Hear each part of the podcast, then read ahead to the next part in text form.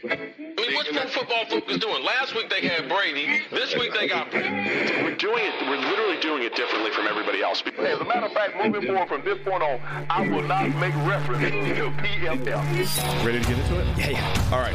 We're going team by team. I would be very careful about slinging stuff. Am I going to get sued? We got legal on this? I like football. I like football season. All the things that go with it.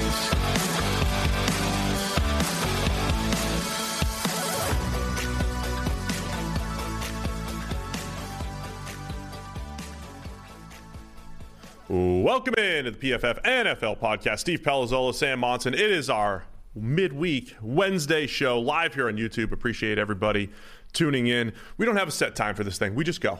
You know, it's based off. It's because of the interviews. We do have a set time for it. It's just that every time we get an interview, it changes the schedule, essentially. Yeah. So just be ready. Wednesday afternoons, just be ready on YouTube. We'll try and get it to you 12:30 every week. We will fail most of the time because a lot of people we get for interviews don't fit into that schedule. Can we put? Let's get a new graphic with a range. It'll be between 12:30 and 2, probably, Eastern time. But we got Mike Kliss from Broncos Beat Reporter, Nine News. Mike's going to break down the Broncos-Colts game for us. Yeah, give us a little insight into Russell Wilson, Nathaniel Hackett, the whole drama, I guess, that's been going on in Denver since they both arrived, I suppose. Yeah, so we'll throw to that at the end. We've got we'll talk a little Monday Night Football and answer your mailbag. Well, people have been requesting/demanding Monday Night Football analysis. We did that last year. We haven't been doing it so far this year. Back by popular demand, I believe, is the term. Yeah, we get some hate mail every now and again. The two things I think we get the most. Nobody wants to hear you talk about rugby. I mean, we just always get that pushback. Nobody wants to hear rugby. I don't think that's true. And the second one is people were upset we didn't review Monday Night Football. So do you want to do that first? Yeah. So let's do that. It's on the schedule. Let's do that first. Yeah. Monday Night Football, San Francisco 49ers, 24, the Rams 9. We had our instant reaction on the PFF NFL Daily, which, by the way, we have not been checking things. We have not been checking that everyone that listens to this podcast also listens and subscribes, downloads, likes the Daily. We haven't been checking. So please do that. Go check out the PFF NFL Daily. It's like, you know, bite size, Sam and Steve. But 49ers 24, Rams 9, we did do our instant reactions. What were your thoughts? What were your instant reactions for this podcast? Well, now we're not going to do instant reactions. You're 2 days later. Yeah, several days later. Obviously, the 49ers defense looks phenomenal. We had a big, long email from somebody called Tony Gazzetta that was essentially asking about the 49ers elite defense. And I know you've got some thoughts there generally, but that defense looked incredible. Nick Bosa now leads the league in pressures and wasn't that close before that game. He had 14 pressures in that game. I don't know how many edge rushers have more than 14 pressures, but it can't be that many for the entire season. He's 14 jumped. Pressures would tie for 18th. So 14 is the same number as Aiden Hutchinson, Gregory Rousseau, Shaquille Barrett, Von Miller. That became. Yeah. So it's pretty impressive, and he's got that in one game. Yeah, Bosa now, as you mentioned, leading the league with 30, and the Niners, just they got playmakers at every level. Talanoa Hufanga, the safety, makes another incredible play, reading a screen for a pick six. You got Fred Warner, Dre Greenlaw in the middle. You got Nick Bosa, and that entire defensive line has been pretty solid. I mean, there was remember 2019, the Rams, when they had Jared Goff, were going up against the Niners. That was the year the Niners went to the Super Bowl, and that defensive front was so good. And the Rams had a game against the Niners where I swear they threw only screens. It was Goff's Rams, and they just threw screens. It felt like the Rams got to that point the other night where it's like, we can't protect. We've got no shot, screen game or bust. It's all we have. And then on the flip side, it felt like the 49ers are doing that as well, except the difference is they have Deebo Samuel, Brandon Ayuk, George Kittle. Every time they threw a screen, they were busting through three tackles and scoring. You know? Like we said, Deebo is so good, man. Yeah, we were talking about before the game, is there anything to this hex that the 49ers have had over the Rams in games while Kyle Shanahan and Sean McVay have been the head coach? And I was kind of like, nah, I don't think there is. I think the real win, you know, last year got the monkey off their back, and it's probably not a thing. But I do think they match up well. Like we are seeing, they are unusually adept at being able to target their weaknesses. And then right now, what the other thing we're seeing is I think both teams are. So the 49ers look like they have a defense that's back to when they were a Super Bowl contender. And then the flip side of that is the Rams' offensive line looks to be the opposite of when they're Super Bowl contenders. I we talked about this before, and I've made this point a lot, but I've never bothered checking it with the numbers, that it feels to me like Sean McVay's offense goes as the offensive line goes. You know, when they have a bad offensive line, they're an okay team. They're a 9-7 type of team, or 9-8, whatever it is now. But when they have a really good offensive line, they're a genuine Super Bowl contender. And that's regardless of whether it's Stafford or Goff. And Ben Baldwin, you know, one of the... I want to highlight that graphic. Yeah, well, I gave it to Tyler, so Tyler should be able to throw it up on the screen at some point. I'll be too prepared. But he put up a graphic that essentially illustrates exactly what I'm talking about, which is when the Rams have a really good offensive line, so season-long pass blocking grade by PFF. When they were elite, we've got last year's Rams, and we've got Jared Goff Super Bowl Rams. When they're in the middle, you know, they're not quite as good. And then they've got 2 years where the offensive line has been struggling, and that's this year, and that's 2019 Jared Goff. In 2019 Jared Goff, the Rams finished 9-7, and that was the year where they really weren't a contender at any point. So it really does track that, like, when that offensive line is great, this is a Super Bowl caliber offense. When it isn't, when it's bad, they're just not in contention. And right now, that's what it looks like. Yeah, shout out to Ben Baldwin for this graphic. You know, I don't know, you know, with the forecast, losing Eric, maybe he's going to jump to our podcast now. Ben, listening to us. He's always shouting out the forecast. That is a great graphic to show, though, and for perspective. Well, I just like that somebody did the work that I wasn't willing to do. Yes. Effectively. That we're looking at Rams quarterback. And again, EPA is I think it's a close, not completely team-driven, but it's driven by more team-centric type of stuff. EPA is an offensive production output type of stat, and we're seeing the offensive output really good in those two Super Bowl seasons. But for perspective, in 2019, the season we're comparing this year to, 2019, that was the worst year under McVay. Mm-hmm. It was the Rams were 29th in pass blocking grade, where Rob Havenstein just lost it, right? He was hurt and was not good, and everybody else was banged up, and they just weren't good. This year, the Rams have the lowest pass blocking grade in the NFL right now. So if we're talking about they're going to be a bottom five pass blocking unit, then it could be trouble for the Rams going forward. Yeah, and so Niners are great, Rams are terrible. And you saw in that game the impact that it has. Like, it isn't just the sort of foundation of everything, which it is, but when they know it's bad, the ways they try and fix it makes everything worse. Yeah. So it all becomes quick instant screens. It shortens, it sort of reduces the playbook. It truncates it all. They try and shrink it down so they're not exposing the offensive line to as many problems. You can see the play calling certainly adjusting to that weakness. And that has, I think, almost, it might not have the opposite effect, but it certainly doesn't have the effect they want it to have, which is, you know, trying to fix those problems. At minimum, it doesn't help. And I think, actually, there's a chance that it makes the problem worse. So along the lines of, I have to stay consistent here. I don't want to overreact negatively toward the Rams, because through 4 weeks they've played the juggernaut Buffalo Bills, and they played their arch nemesis, the 49ers, who have beaten them almost every time and very close to beating them, even in the playoffs last year. So even though the Rams are 2-2 and there's a leaky offensive line and there are concerns, they're still the Rams. Aaron Donald and Jalen Ramsey and Bobby Wagner are there. Cooper Kupp, Matthew Stafford are there. The Rams are still going to be good, but there are some concerns with the Niners. The people that hyped up this defense before the season, mostly 49ers fans, may have been right. They have a lot of the pieces to look really good right now. So there we go. That's Monday Night Football done. That's our end of the bargain held up. And I now think that other people should hold up their end of the bargain by hitting like, because we have a lot of people watching right now, and only 11 of them hit the like button. And one of them was me. So this is not an acceptable level. We've done Monday Night Football now. We have listened to the people. Now hit the like button. Segway master. Yeah, hit the like button. We'll get into the rest of the show. But first, a reminder that even though Best Ball Mania has ended, Underdog Fantasy is still the easiest and most fun way to spice up your football season with their pick'em game. Just look at your favorite or least favorite player stats. Pick whether they'll end up with a higher or lower total than the number in this week's game. That's it. You can win up to 20 times your money in a single night. Love this concept. Underdog keeps it super simple with their easy-to-use website and mobile apps. That's a huge part of all this stuff. With so many places popping up, simple, easy to use. Mm-hmm. All you do is pick between 2 and 5 players for your pick'em entry, get all your picks right, and you'll take home some cold, hard cash. It's simple to get started. Just head to UnderdogFantasy.com or download the app, sign up with the promo code PFF, and Underdog will double your first deposit up to $100. It's Underdog Fantasy, promo code PFF. Get in on the action today. Shout out to Josh Norris, actor extraordinaire. He was saying, you know, some people only think Josh Norris is an Underdog Fantasy actor now. Yeah. It's like they don't even realize he's a, you know, fantasy football guru and draft guru and podcaster and former scout. It's like, it's like people only think George Foreman, you know, runs a grill, when he was actually, you know, a bit of a boxer before. That's Josh Norris's life right now. He's just an actor. I can't even remember. The person who was always on TV last year, and then it turned out she was a real person that worked at that company and just happens to have done all the ads. Yeah, that's right. I forget her name and I forget the company. Chicken dinner. Yeah. Other than that, I know exactly what I'm referencing. Yeah. That was for DraftKings, though. We're talking about Underdog right now. That was... what was her name? I don't remember.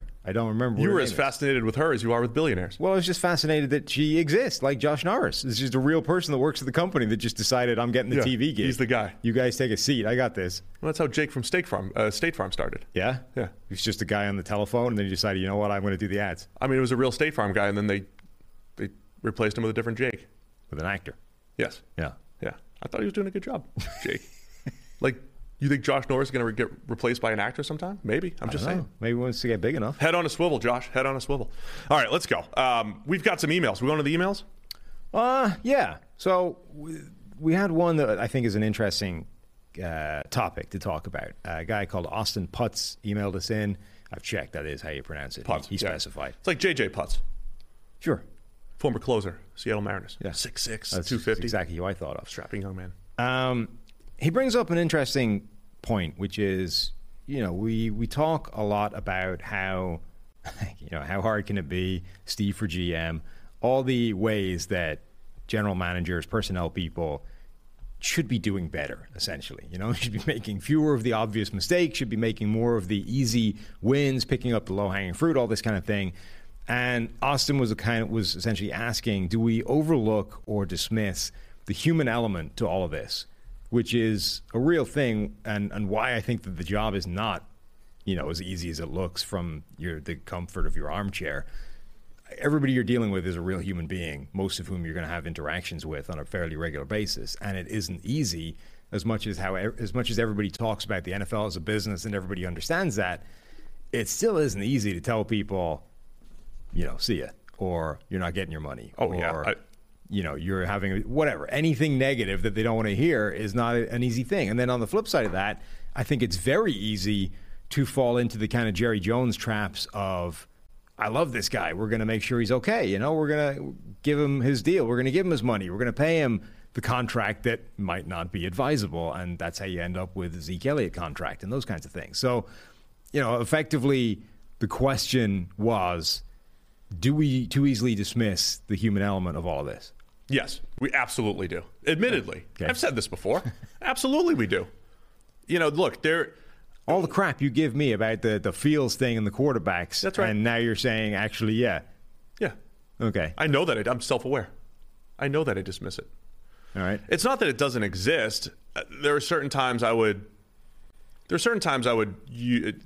it matters. Other times I don't. I mean, I can understand where coaches or general managers would want to bring back players who are culture fits for them, right? Because you and I, we're in a business. PFF's a business, right?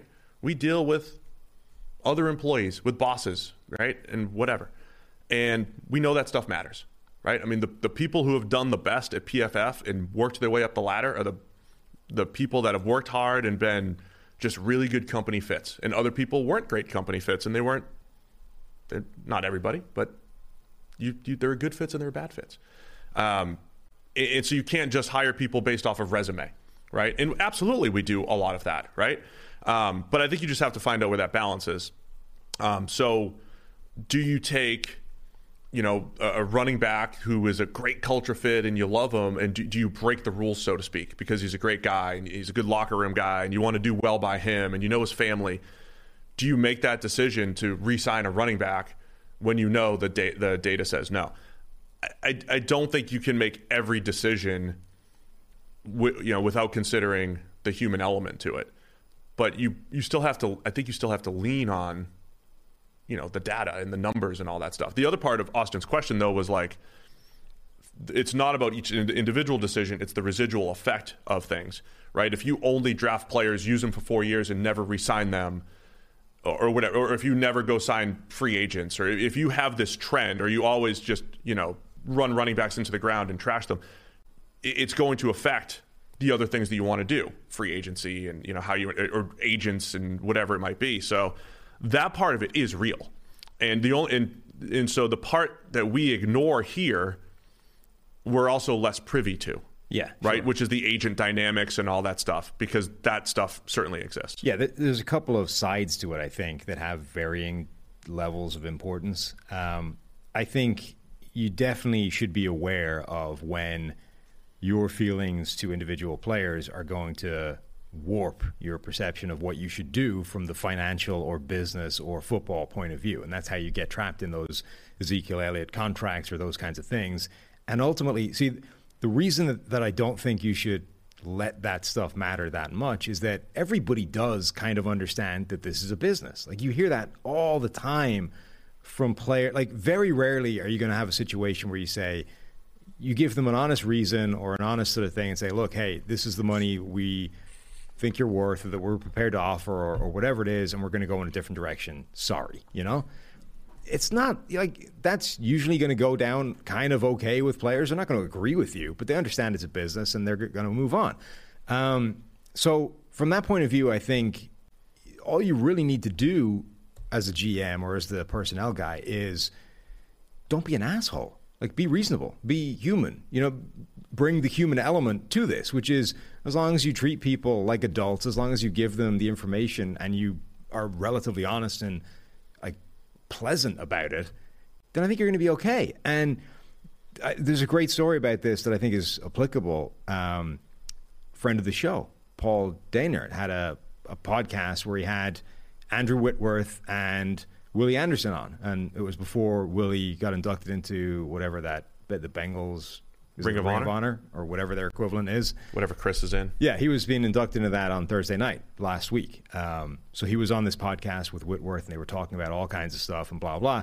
And at one point, they were talking about how each one of them left the Bengals, because two of the greatest players the Bengals have ever had. Willie Anderson ends up playing for Baltimore at the tail end of his career after the Bengals let him go. And, of course, Whitworth ends up going to the Rams, having a few seasons there where he's a great player. And Whitworth's story about how he left Cincinnati was fascinating because, remember, they kind of decided at one point they were going to move on from him anyway, and they drafted two tackles one year, you know? So immediately it's like, okay, I can see the writing on the wall here. I understand the way this is going. And then Whitworth goes out there and has another great season. The two tackles both look bad. And all of a sudden it's like, okay, hey, Andrew, you know, I know we were thinking about moving on from you, but would you really, you know, how about re-signing? And so they set it up again. They start going, and Whitworth is back to being the cornerstone at left tackle and blah, blah, blah. And then it ends up being, you know, they kind of messed. There was cross wires or disagreements. They messed around for long enough that Whitworth decided he was going to test free agency, you know? And when he tested free agency, he said that all of the other offers, and I think he said there were like half a dozen other teams, all of the other offers were not even in the same vicinity as Cincinnati. Like, they were double the money. There were more years, more guaranteed years on the contract. There were all these kinds of things. But he'd been in Cincinnati for his entire career. You know, his family has roots here. They liked it here. And when they sort of sat down and thought about it, he was like, you know what? I still think I'm just going to stay. Like, it's just not worth it to uproot and move, even for the more money and whatever. Like, I don't need the money. I'm okay. And then he said the thing that actually made up his mind to go the other way was the tone from each team. So every other team he was talking to, they were like, it would just be an honor, you know, to have you in the building, the things that you bring, what you've done in the league. You're just an incredible player. It would be, you know, please take this offer type of thing. It would mean everything to this franchise. And the Bengals were kind of like, I mean, here's the offer. Take it or leave it, you know? It's okay with us. Like, yeah. Whatever. They just didn't – they weren't, for one of their greatest ever players, they weren't even willing or didn't consider or didn't think that it was worth doing – to just, even if you're faking it, to just make the guy feel wanted. He was like, if they had said the same things, you know, even if they'd been like, we're going to offer you half the money for a shorter length of time, but that's all we can do, but we'd love it if you stayed. You know, you're one of the greatest players this franchise has ever seen. We don't want to lose you, but unfortunately the financial situation is this. He'd have stayed. He would have stayed in Cincinnati for a fraction of the money. But simply not doing that meant that one of their best players ever walked out of the door and then had another couple of great seasons for a different team. It's like that is where the human element is also important, which is like, just be nice to people. Like, people react incredibly well if you're nice to them. It's not that hard. You know what I mean? The other aspect of general manager, the job itself. Remember, when you were gone, I interviewed Rick Spielman on the podcast here, and we talked about, you know, we only discuss the personnel parts of a GM. He should draft this guy and sign that one, and how do the pieces fit, and we try to fill this depth chart. And he's going into the things that he needs to deal with or handle as the general manager, all the way down to when Vikings.com was putting out practice, you know, cut-ups or whatever, making sure there wasn't anything in there that was, you know, giving away any secrets. Now, that could be overkill, but I'm just saying those are the types of things. Like, the general manager has sight over a lot of things. How do they handle? They have to handle all the personal aspects of the players. When players have off-field issues or questions, or they're going through something or whatever it is, like, that kind of falls on the general manager and their team. Not just them, but the team and the support staff that they bring in and all that stuff. So there's a big element to it. There's also the GM. There's a human element to just how you treat your scouts.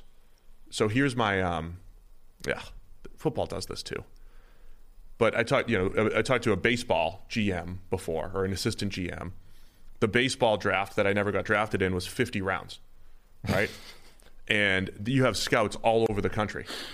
So when you have that many draft picks to burn, you don't burn them on me. No, right? Burning up. But they would talk to the scouts from all the regions and be like, give me a player, right? So they're going through the draft. They're not necessarily just like putting this draft board together of like 3,000 players and it's all in order and you're taking the top guy on the board. They're grabbing a guy from the Northeast and a guy from the Midwest, and it's to like make the scouts happy, right? So the general, like the team is literally making decisions to make the scouts feel like they did work, right? And there's that element too. We've seen Chris Ballard with the Colts on draft night. They put all this. They have all the scouts in the room. Right, the scout. I mean, they're not making decisions or anything on draft night, but they've been a part of this draft process from start to finish, and they're in the room on draft night while Chris Ballard and his team are, you know, wheeling and dealing, making moves, and they're, you know. So there's that element too, where it's making the rest of the organization feel like they're a part of the entire process. So there's a lot that goes into being a GM. Hashtag how hard could it be in the AFC South? So yeah, we diminish that. But I think, as with everything else in the NFL, you know, 32 teams, 32 different levels of competency across the board in every area. And I think the human element and how personnel people and coaches deal with the human element, I would imagine, has a massively wide spectrum in the NFL. You know, there are going to be guys, these are sort of, I think, typically the guys that are termed, you know, players, coaches or whatever. But even beyond that, just understanding that you can't treat everybody in the locker room with a one-size-fits-all approach. There are going to be different personalities, different ways of getting the best out of other people. Blah. You can't just, this is how I treat people, this is how it's going to work. I would imagine the level of understanding from coaches and GMs about that human element varies wildly in the NFL. And I suspect a lot of the people that don't do tremendously well is in part because they're not good at that part. I would also say, not saying Whitworth in particular, I would also say be careful when you hear one side of the story, because players always, not Whitworth again, but players always feel like they got slighted. That is sure. That is, so if you hear one-sided stories from, oh, this guy didn't treat me well, or this guy, like, you're going to hear that. The best GMs, the most personable people, was like Le'Veon Bell, like, hates Andy Reid. Everyone else loves Andy Reid. Le'Veon Bell thinks Andy Reid's the worst, right? It's like, because your experience personally at the end of your career when you didn't have much to offer the Chiefs wasn't good, right? So just be careful with that type of stuff. No House Advantage is changing the game by offering the most dynamic fantasy sports platform available today. Play in pick'em contests versus other people for the shot at winning $250,000 plus in cash. Download the app, choose a contest, select your player props, earn points for correct picks, and climb the leaderboard for your shot to win big money every single day. You can also test your skills versus the house. Multiply that entry by 20. 20x your entry. That's right, if you hit all your picks. Bet on up to 5 player prop, over-unders, or individual player matchups across every major sports league, including NFL NBA, MLB. That's not a baseball mention. That doesn't count. PGA, MMA, and NASCAR. Sign up now. Use the promo code PFFNFL at nohouseadvantage.com or download the app on the app stores to get a first deposit match up to $25. Make sure to check out No House Advantage today and experience daily fantasy sports redefined, because it's not just how you play, but also where you play. You can check it out right there on the screen. No House Advantage.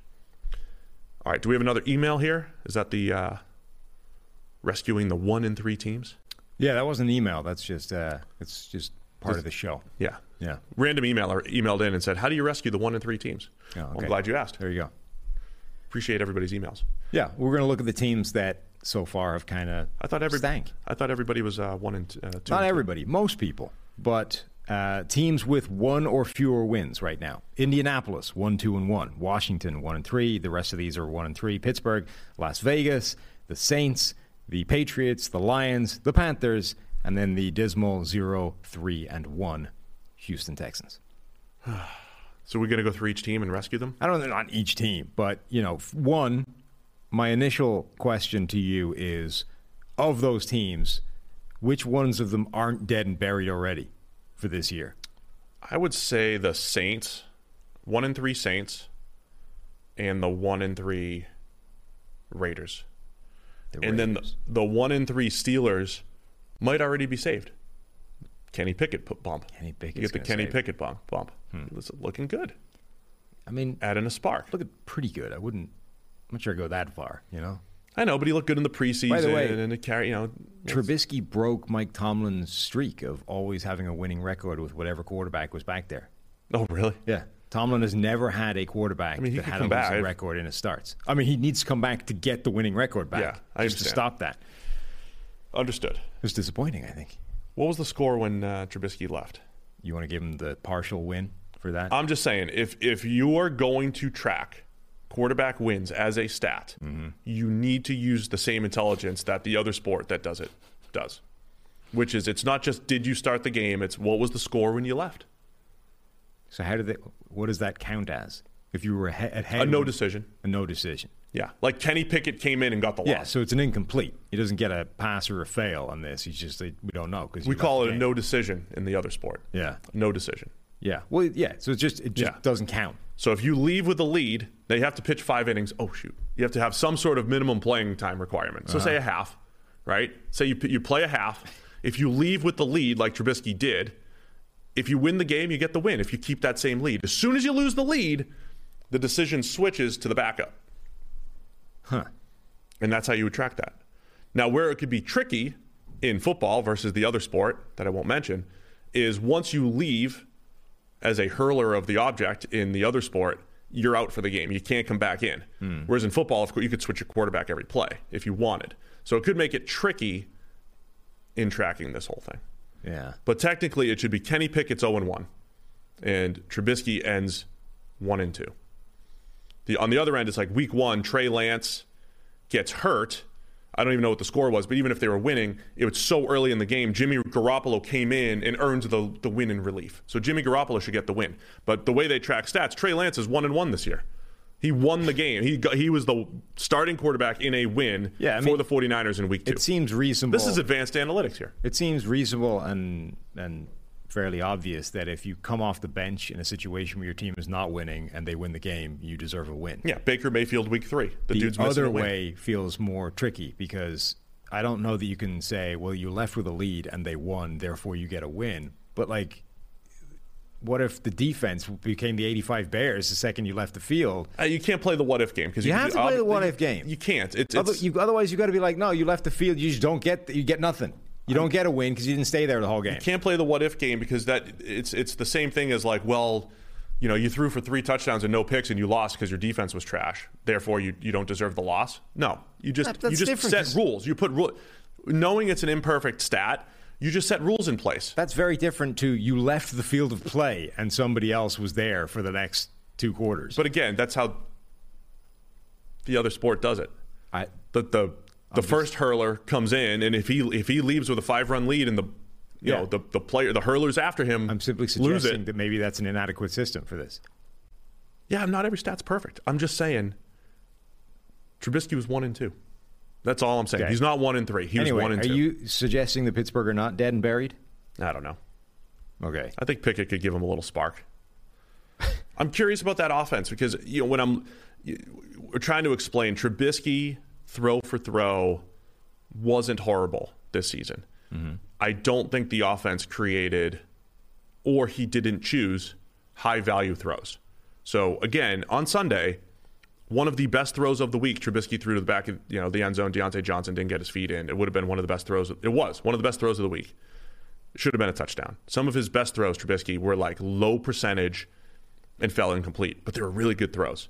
And he didn't put the ball in harm's way a lot until Sunday. Trubisky, throw for throw, wasn't bad, but there was no value in his throws. So what I'm curious about now, we have an offensive system that we've seen Ben Roethlisberger and now Trubisky kind of play the same way. Quick hitting, short average depth of target, not using the middle of the field, not getting guys, not creating value in the pass game. If Kenny Pickett all of a sudden unlocks valuable throws in Matt Canada's system that didn't exist before, then like that's a serious win for Kenny Pickett and his projections. If the offense looks very much the same, then the offensive system is in question. I mean, I think what we're seeing is that he's obviously going to do that. I mean, even the dynamic of, hey, those interceptions were or were not his fault in the first game. Forget the Hail Mary, because it's a Hail Mary, right? But the other two, technically they're not turnover-worthy plays. They're not good decisions either, you know? Like one of them yeah, it was like a jump ball basically to Claypool with two defenders in the air. Right.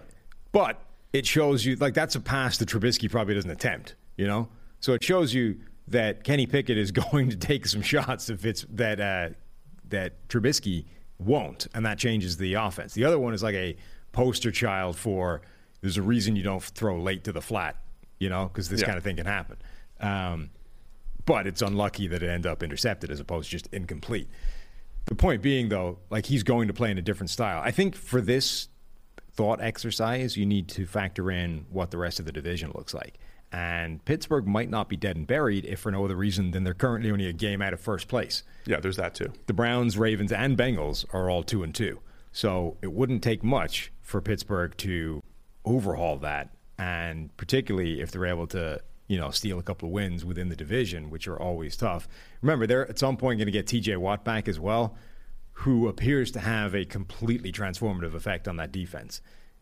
Above and beyond simply adding one of the best players in the league to it, he transforms what that defense is capable of. So getting him back would be a big thing for them. The problem with the Steelers is they got to play the rest of the AFC North, all tough games. Yeah. I'm saying it's likely. I'm just saying as long as that division sort of stumbles its way through to mediocre records, they have a shot. The same logic, I think, holds for the Colts, which is Jacksonville are 2-2, and, you know, they're better than we thought they are, but they're probably not going to run away with the division. The Titans are now 2-2. Again, like, they don't look great. I think the Colts are in trouble, but it's going to take quite a lot to be completely out of contention within that division for a while. The Patriots, I think, have the reverse problem. They actually might be able to win some games, but Miami looks really good. Buffalo's arguably the best team in the NFL. They're both 3-1 already. It's going to be difficult for the Patriots to have any shot within that division. I would say the Patriots have a shot to bounce back if we knew Mac Jones was playing. We don't.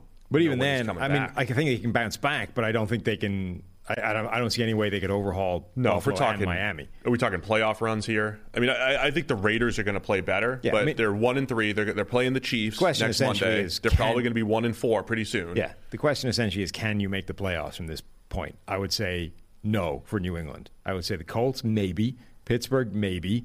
Washington, no. The Raiders, I guess the potential is there for that to be much better than it's been, but they need to get themselves together pretty quickly. The Saints, yeah, I could see that happening. The Lions, no. The Panthers, hell no. And the Texans, same. Yeah.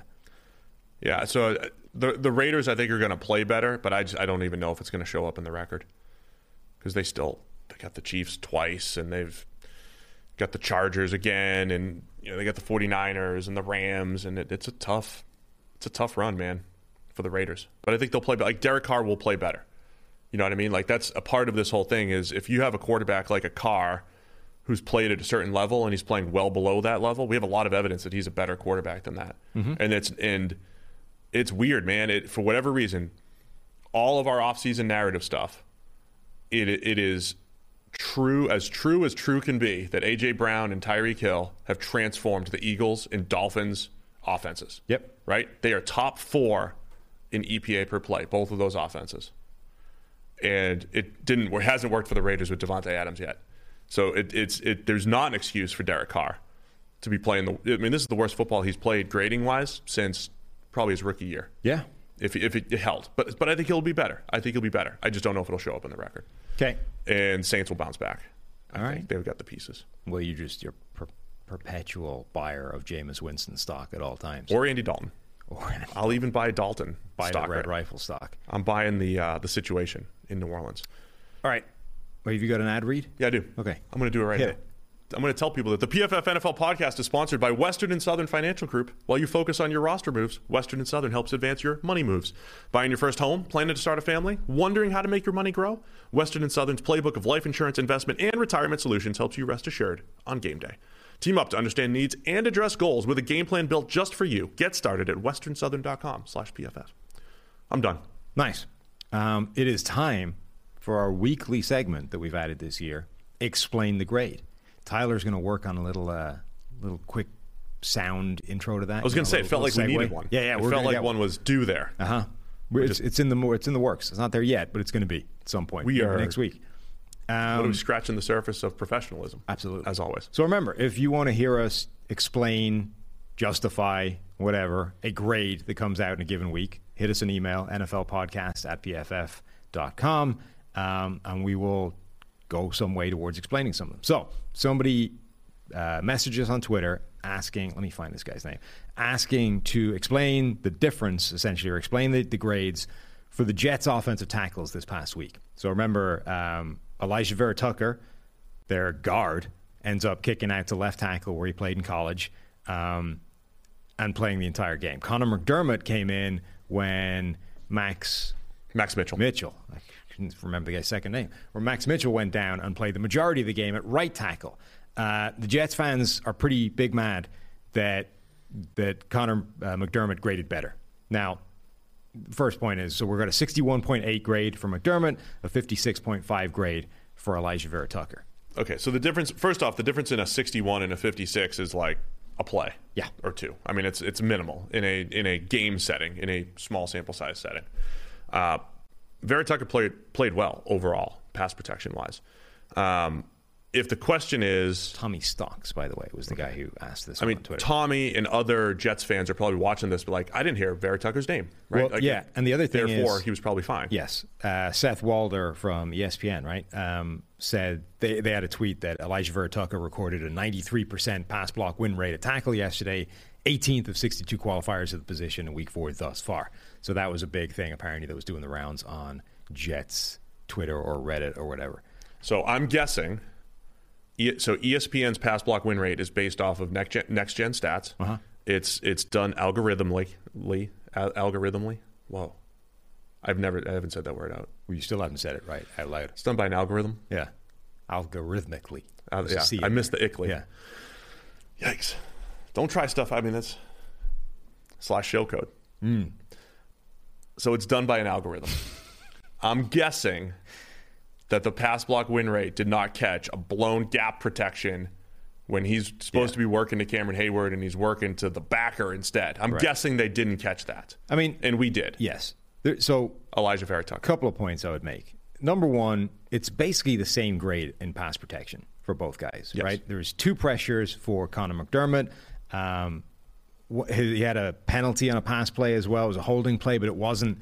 So we separate out holding calls in particular from pass blocking losses, essentially, where you try and mitigate the disaster by tackling the dude. That's a pass blocking grade, right, or plays that are essentially discipline holding calls where you remember, it's a pass play, you're blocking a guy, the quarterback breaks contain, and you just don't let go early enough, Yep.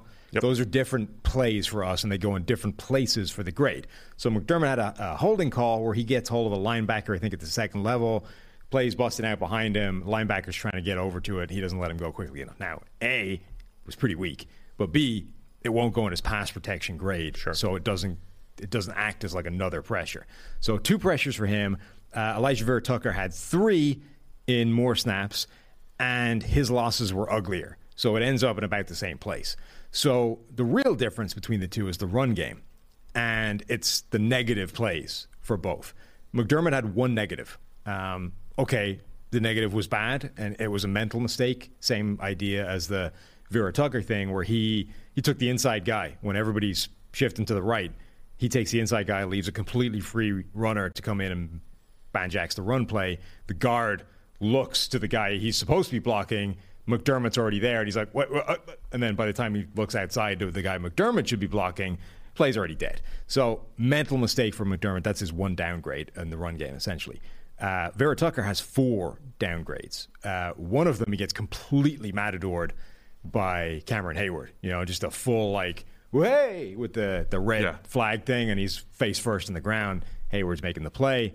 And there were a few other losses in there, but that's the big difference is we are talking about, so the split, it's 66 in the run game and 69 as a pass blocker for McDermott. It's 47 in the run game versus 66 for Tucker as a pass blocking. So the pass blocking is about the same. The run blocking is a big difference between the two. Well said. I think it was well said. And then the other thing is, I think a lot of this is built off our priors, both these guys. We know generally that Elijah Vera Tucker is a better player than Connor McDermott. Yep. But that's not what we're judging when we're grading them in this particular game. We're saying how well did these two players play on their individual snaps throughout the entirety of this game. It's not saying which guy is better. We're also not... We're not in a grade capturing the fact that Vera Tucker has been a guard since being in the NFL. Sure. That he played, but he's played both guard spots, moved this year, and in a pinch has now moved to left tackle where he played his last year in college. Mm-hmm. We're not. This was kind of like the Andrus Peat discussion a couple of years ago, where his grades were always poor, but people wanted to give him credit. And there's a human element to this that we talked about earlier. It's difficult to play guard and then tackle and then back to guard. It's a difficult thing. He's being judged against other tackles, not against guards kicking out to play tackle. Like, he's not being graded on that curve. Right. So we're not adjusting for that in the grade. But we can adjust for that mentally and say, it's a pretty good game by Vera Tucker in a pinch, having to move to left tackle and playing a position he hadn't played in 2 years. And I think if you went into this game, if you just gave a random Jets fan the tape and said, you know nothing about these two tackles, you know, go through the plays, plot it out yourself, and say who played better or worse. And they probably end up saying, you know, they played broadly similar, which is true. The grades are not dramatically different at all. The grades are very close together. It's, I think, a large part of it is the prior, your priors on each guy will determine what you think about how that game went. That's it. Yeah. Well, the second one is... Second one's Jared Goff? Jared Goff. I told you this, and then I tweeted it, and the tweet did quite well. A lot of people liked this tweet. Jared Goff has now been involved in 3 of the 20 highest-scoring games in NFL history. That's unbelievable. Isn't it? Yeah. One of 2 quarterbacks for whom that is true. Drew Brees is the other one. Patrick Mahomes has only been in one of them, I think. It was against Goff. The one against Goff. Yep. Kurt Warner has been in 2. Aaron Rodgers has been in 1. There's a bunch of other quarterbacks that have been in 1, but Jared Goff and Drew Brees are the only 2 quarterbacks that have been involved in 3 of the top 20 highest scoring games in NFL history. And I know in at least 2 of them, I know the Goff game was against Mahomes, Monday Night Football in Mexico. The crazy was the Rams, Chiefs, back and forth madness. There was Rams Bucks in 18 or 19. Jameis. Against Jameis. I know I'm pretty sure in that game, Goff contributed a pick 6. As he did this weekend as well. So he contributed a little bit to the scoring negatively. Yeah, so the box score part of this week, which is the third of the highest scoring games in NFL history, 26 of 39 for 378 yards, 4 touchdowns, and an interception, 9.7 yards per attempt. Pretty crazy numbers. So let's start with this. But PFF grade is 74. PFF grade is 74, which is good. That's a good game grade. The statistical difference is going to start with 3 turnover-worthy plays for Goff. Yes. The 1 turnover-worthy play that did become an interception was a pick 6 and was probably as poor as it gets from a grading standpoint. Left it behind, Tariq Woolen, who did make an awesome play on it. So that was a bad, so that's going to get a pretty harsh grade. So the three turnover-worthy plays, only one showed up in the interception column. The other thing was 378 passing yards. Of those, we have an 81-yard shallow cross to T.J. Hawkinson and another short pass to Hawkinson that added up to over 100 yards on basically expected throws, right? Jared Goff hits this underneath completion. On the one, Hawkinson just goes beast mode, runs through the entire defense for 81 yards. Those are all Jared Goff's stats. So I only do this for perspective. I only do it for perspective, right? Which is if you just remove, say, 78 yards, right? Let's say Hawkinson accounted for 78. So Goff, you change Goff's stat line, completions attempts are the same, chop off 78 yards. So now he's only thrown for 300 yards. And this is not... Still has 4 touchdowns. Yeah. Still has an interception. Just to paint a picture. It's the passer rating... What was his actual passer rating? 121.5. Okay. So like it drops to 113, which is still very good. I'm just saying like that's the effect of... But you immediately take 8 points off it. Right. And so that's just the effect of 2 plays that were Hawkinson driven. And the other thing is, yeah, it's those plays are not... Sometimes you make this argument and people will say, well, it was an accurate throw. It led him to yards after the catch, all those kinds of things, which are... Those are valid points on occasions. You know, there are throws where quarterbacks... They're relatively expected, but the throw location is good. It does generate yards after the catch, and seeing that throw and hitting it is important. But these were throws, certainly the big one. It's like it's supposed to get 6 yards, and then Hawkinson goes nuts on the defense, busts through a bunch of tackles, and we go from 6 to like 70 something. You're right. So the answer we always get is why would you downgrade the quarterback for doing his job? And it's like, no, we're saying is he did his job. He threw a complete pass to an open receiver, but the result was uneven with the contribution from the quarterback. Yeah. That's all it is. And all we're trying to do is continue to capture the contribution from the quarterback, separate it from the contribution of others, which includes the receiver and the defense. Yeah. Right? It doesn't downgrade him. The point is simply if the exact same throw would usually lead to like 6 yards. If he made that throw, it was 6 yards, and then Hawkinson gets tackled by the first guy that arrives, how much would you expect Goff to get a positive grade for that?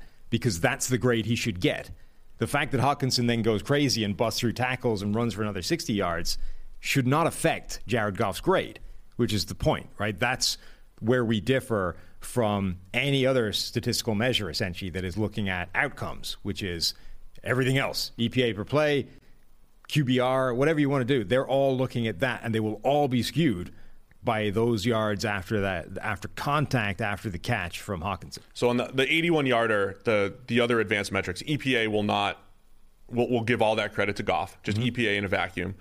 QBR, ESPN's QBR will not, because they focus more on the air yard component to EPA, so that won't be captured in their metric. And then our metric is essentially going to call that, you know, expected and have even less credit probably than QBR would, because the result is very much Hawkinson. Passer rating, yards per attempt, all of that get captured in that stat that is mostly Hawkinson and on the 81-yarder. So that kind of explains Goff's grade for that game. I think you can make a very similar argument for Goff's grade overall in the season. You know, the Detroit offense is putting up insane point totals week after week. Jared Goff's numbers are pretty spectacular. He's got 11 touchdowns, 3 picks. He's got a passer rating of 99.9 for the season, almost 1,200 yards already, 7.5 yards per attempt, et cetera, et cetera. But as he had 1 big-time throw on 3 turnover-worthy plays in this game, his season total is 4 big-time throws, which is a rate of 2.5%, which is lower than Tua last year. You know, the sort of league bottom level of big-time throw rate is where Goff is at right now through 4 weeks. And he has 8 turnover-worthy plays through 4 weeks, 3 of which came in the last game. So generally, this offense is not a product of Goff playing his best football. Much like happened at times with the Rams, Goff's good enough to steer the thing and to not run it into a brick wall if everything's functioning, but he's not the engine behind this. And all that said, I mean, that was his best game grade of the year. His overall best statistical game. I think, you know, the Washington game is up there as well, but yeah, that was... But it doesn't match, you know, a passer rating of 121.5, 4 touchdowns, 1 pick, you know, almost 400 yards, 9.7 yards per attempt, et cetera. Like, it's a good grade, not a spectacular grade, which is what that box score suggests. Good work. Yeah. Nailed it. Explained. Done. Replay the little ditty that doesn't exist yet. Would we have an outro? I don't know. Song too? Maybe. Or transition to the next. All to be determined. Yeah, you know? We'll see. See what Tyler comes up with. Mm-hmm. We have anything else today? No, I think now we're into our interview. All right, that's a great Wednesday show. Thanks to everybody for tuning in. Wait, so we're gonna throw it to the interview, mm-hmm. and then the show's gonna end. Yeah. We're just gonna. I'm not. You know, we're gonna. This is our goodbye. Last week we just ended it on the interview. Yeah. So we're gonna do that right now. Thanks to everybody for tuning in. We're just gonna prepare people for the fact that we're ending on the interview. Yeah, it's gonna end after the Mike Kliss interview. So we're previewing Thursday Night Football here with Mike Kliss. He's gonna get a pick from for the Broncos and the Colts. Thanks to everybody for tuning in. We'll see you Thursday, tomorrow, as we preview the rest of the Week 5 NFL action. Let's go to Mike. All right, we're happy to be joined by Mike Kliss, Broncos reporter for 9 News and 104.3 The Fan. Mike, welcome in. Hey, thanks for having me, guys. Yeah, appreciate you doing it. We get the Thursday Night Football game, Denver Broncos and Indianapolis Colts. So definitely want to start out by just discussing a lot of drama and news and just it's the Broncos and Nathaniel Hackett and Russell Wilson. What's it been like over there so far this year, and what are your initial impressions of that combo, head coach and quarterback, so far? Yeah, drama is a good word because there has been a lot of it. You know, Russell Wilson with the opener at Seattle, there was a lot going on there. Why did he leave? Who wanted him out? Did he want to stay? Those kind of things. And then Nathaniel Hackett, you know, the whole thing about hiring him, was it for Aaron Rodgers? And Russell Wilson was plan B. The Broncos, of course, say that wasn't the case. But Nathaniel Hackett then ran into a buzzsaw as far as, you know, the national firestorm with the way he handled the end of the game in Seattle. And then there were some more game management missteps in game 2 against Houston. And then he brings in Jerry Rossberg out of retirement from the Ravens to help him with game management and give Hackett credit for not being a stubborn coach who, you know, doesn't admit to having game management issues. He realized he had a problem. He was hurting the team. He brought in Rossberg. And really, there hasn't been any game management issues. They lost a couple of challenges in the first game where they were so close that you had to challenge them, even if you lost them. And then this last game, I thought they should have taken a timeout with 2:47 left to go in the game. They let it wind down to 2:07, but then Jacob scored anyway, so it was almost moot. But that's a lot better. The operations with Russell getting the playoff is a lot better. Russell Wilson played really well this past game. There were some hiccups in the third quarter. I don't know if his shoulder was part of the reason in the play calling, which seemed to get a little conservative in the third quarter. But he played well, though, in the first half and in the fourth quarter. And so they got that going for him. Their running game is a concern going forward without Javonte Williams and with Melvin Gordon, the guy replacing him, having fumbleitis. And then the run defense disappeared against the Raiders. Josh Jacobs, you know, to me, he's Terrell Davis, 1998. You know, I don't know how many 100-yard games. I don't think he gets many 100-yard games, but he constantly gets them against the Broncos. And the last 2 games in a row at Vegas, you know, he just steamrolled the clock and piled up the yardage. So we don't know quite yet what this team is about. They're 2-2. They should win Thursday against the Colts. I go back to Manning in 2012 when they started off 2-3, and he was throwing some interceptions, and they were down 24-0 at halftime in Game 6 at the Chargers. They came back and won that game 35-24, and then they didn't lose the rest of the regular season. So it's still way too early to determine what this team is, but you know, there's been growing pains. Between Hackett, you know, with Wilson, it looks like that's getting better as the season goes on, but they still got a long way to go. Yeah, it hasn't felt good for the first 4 weeks, but when you look big picture, they're 2-2. They're only a game behind the Chiefs in that division. Like, everything is still absolutely to play for in terms of preseason expectations. It feels like the kind of Russell Wilson narrative stuff kind of snuck up on me in terms of everyone knew he was a bit of a kind of corny character and, you know, did some weird things. But then I think was it Mike Sando's column in The Athletic, somebody made reference to him being a bit of a diva and, you know, had his own office in the facility and that kind of thing. What have your impressions been of Russell Wilson as, like, the first sort of time dealing with him day in, day out? Well, and you're cutting out a little bit on me there, Sam, but I don't know if it's my connection here on my front porch or what it is, but as far as Russell Wilson, it's been pretty much just the press conferences. He's not much for talking one-on-one, which, you know, I'd like to break him in that way. You know, those Friday conversations, in this case, it would have been Tuesday conversations at the locker just to shoot the bull and talk off the record and get to know the guy. We really haven't had that. You know, it's different. He's so big in many ways with Sierra, you know, and he's got his own team around him. You know, he's got physical trainers that are at practice. He's got his own quarterback coach. They're good people. Like them, but it's just different. You know, the quarterback is now so humongous. The quarterback's always been important, but now you have to adjust to the fact that they're almost bigger than the team. They've got their own empire going here, and so that's been a little different. I know Russ is very positive with his teammates. He never has a bad word to say about a teammate, never has a bad word to say about a coach. He is a leader on that team. How relatable he is with the guys, you know, I don't know. You know, Peyton Manning and John Elway were one of the guys, you know, especially Elway when he was a quarterback. He was a guy's guy. You know, Russell takes the approach of being he takes more of the political view where he stands on the pulpit and you know, addresses the rally is kind of how Russell handles everything. But I think all in all, guys, Russell Wilson is the least of the Broncos' problems. He's a positive. The question now is how good is this team around him? They weren't a winning team before he got here, and they haven't been a winning team for 5 or 6 years.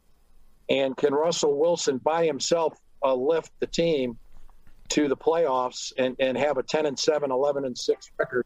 That remains to be seen. They're better because of him, but I'm still not quite sure how good the team is overall. Well, that was going to be my next question, too. I mean, like, what are realistic expectations for this team? The defense looked so good through 3 weeks. They got run over last weekend, as you said. Randy Gregory is leading the team in pressures. He's hurt now. What are your expectations going forward? What can this team accomplish this year? Well, after the Raider game, I was telling guys, change my 10-7s to 9-8s. And because I thought they'd be 6-2. If you look at their schedule, guys, they got to make hay going into the bye, which is after London against Jacksonville, which, oh, by the way, isn't the layup that it looked like in the preseason. Yeah. I thought they'd be 3-1 at this point with a loss against Las Vegas. They're 2-2 because they lost the game they should have won, in my opinion, at Seattle. They were the better team. They were in position to win. They just didn't finish well, so they let that one get away. You know, right now, one step at a time, they got to beat the Colts. If they beat the Colts, they're 3-2. They got 11 days off going into a Charger team that's always seems to be banged up. The Broncos, traditionally, they struggle against the Raiders. They've lost 5 in a row against them, 7 of the last 8. Derek Carr, to me, is a top 3 quarterback. I know he's a top 12 against everybody else. Because that's what you see. I got it. Because that's what I see. He plays so well against the Broncos. You know, and then Kansas City Chiefs, they've lost 13 in a row against the Chiefs. going back to Peyton Manning's last game, that basically it was a game that sent him into retirement. He hung out and finished the year and had that big push in the postseason, and they won the Super Bowl. But the Chiefs, you know, that was the game where you knew Peyton Manning was done. 4 interceptions, 5 out of 20, 33 yards. You know, that was like, oh, boy, Peyton, looks like the end is near. And it was. But that's how long it's been since the Broncos beat the Chiefs. And, you know, Patrick Mahomes is, what, 25, 26, not 35, 36. So that's a daunting future, Broncos Chiefs. So we don't know yet about the team, but I do think right now, as they sit at 2-2, expectations should be managed to. Things are gonna have to go their way to finish 10-7 and eke into the wild card. So let's talk about that Colts game. The Colts offense generally has been pretty rough. The offensive line hasn't been good. Matt Ryan doesn't even look like an upgrade right now. And Denver's defense looks really good. How do you think that game is going to go? Well, Leonard's not going to play. That'll help the Broncos offense. And I don't think Jonathan Taylor's going to play, which should help, the Denver defense. However, sometimes when you have a big running back like that, and, I anticipate that it may help out Matt Ryan in the passing game. He's going to have to do more and open up the passing game against the Colts. And the Broncos without Justin Simmons on the back end and without Gregory now on the edge, I think are a little vulnerable and against the pass. So, Matt Ryan has looked good the 2 times that I have seen him. Once was in 2016 here, and the other time 2020 in Atlanta. I know he's looking older, this year than he has, and I think part of that, from what I see, you look at all the quarterbacks with new systems, they're struggling. Derek Carr was struggling until last week with Josh McDaniels. Baker Mayfield struggling mightily in Carolina, new system. Tom Brady struggled for 12 games with Tampa Bay before they finally redid the playbook and brought in the New England playbook in 2020 from what Peyton was saying. So, I think that's really what it is with Matt Ryan. He's an old horse trying to learn a new trick here. And, I think eventually he's going to play better this year. The question is whether will he do it Thursday without Jonathan Taylor, who, again, I know they're making it a question mark, but I can't see him playing, with that, a high ankle sprain on a short week. The pass rush is an interesting thing for Denver because Gregory was phenomenal. Last year when they traded Von Miller away, they were struggling to get pressure with anybody, but all of a sudden there's like a stable of pretty good young pass rushers. Who do you think is going to step up with Gregory now on the shelf for a few weeks? Yeah, it's not only Gregory down, but Aaron Patrick was their 5th outside linebacker. He's got a concussion. He's going to be down. Jonathan Cooper had been the 4th or 5th edge rusher. He's been down with a hamstring. So they're going to – I do believe they'll call up Jonathan Kongbo from the practice squad. He was a Canadian Football League player with Winnipeg. I played 2 seasons there, got 2 Grey Cup rings or whatever it is they give him up there. Yeah. And then so he'll be making his NFL debut if they call him up as anticipated.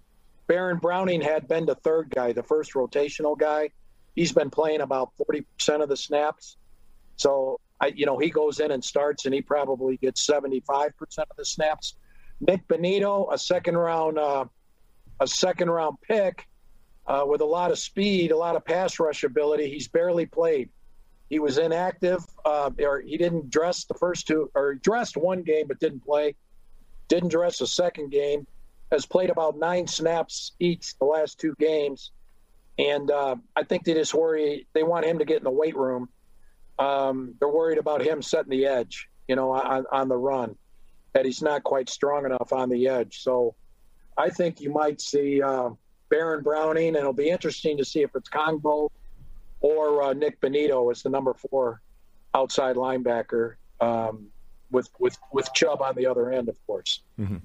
We were big Nick Bonito fans, but certainly acknowledge he might not be ready in the run game. Would love to see him a little bit more as a designated pass rusher, though, especially with Gregory out. So, Mike, we're asking all of our guests on our Wednesday show to make a prediction, if that's okay with you. Denver favored by 3. Can we get a score prediction out of you for this game? Yeah, I think the Broncos will win. I see that Thursday night games generally hit the under. So what is the over and under on this one? It's got to be low. 2 of the 3 lowest scoring teams in the NFL so far. Yeah, Broncos and Colts. I thought I saw the over and under at like 45. I might be a little high on 42 that. And a half right now. Okay, and but I got the Broncos winning by 10. Wow. 27-17, something, maybe 24-17. Broncos got to win this game though. It's not a must win. Just based on my experience with Peyton Manning in 2012 when they went to 2-3, but I think I think they probably need to win if they're going to put some wins in the bank before they hit that real scheduled gauntlet after the bye in the second half. So there we go. Big game for Denver. Mike Kliss, Broncos reporter for 9 News, 104.3 The Fan. Mike, thanks for joining us today, Ben. Thanks so much. Thanks a lot, guys. Enjoyed it. All right. All right. See you.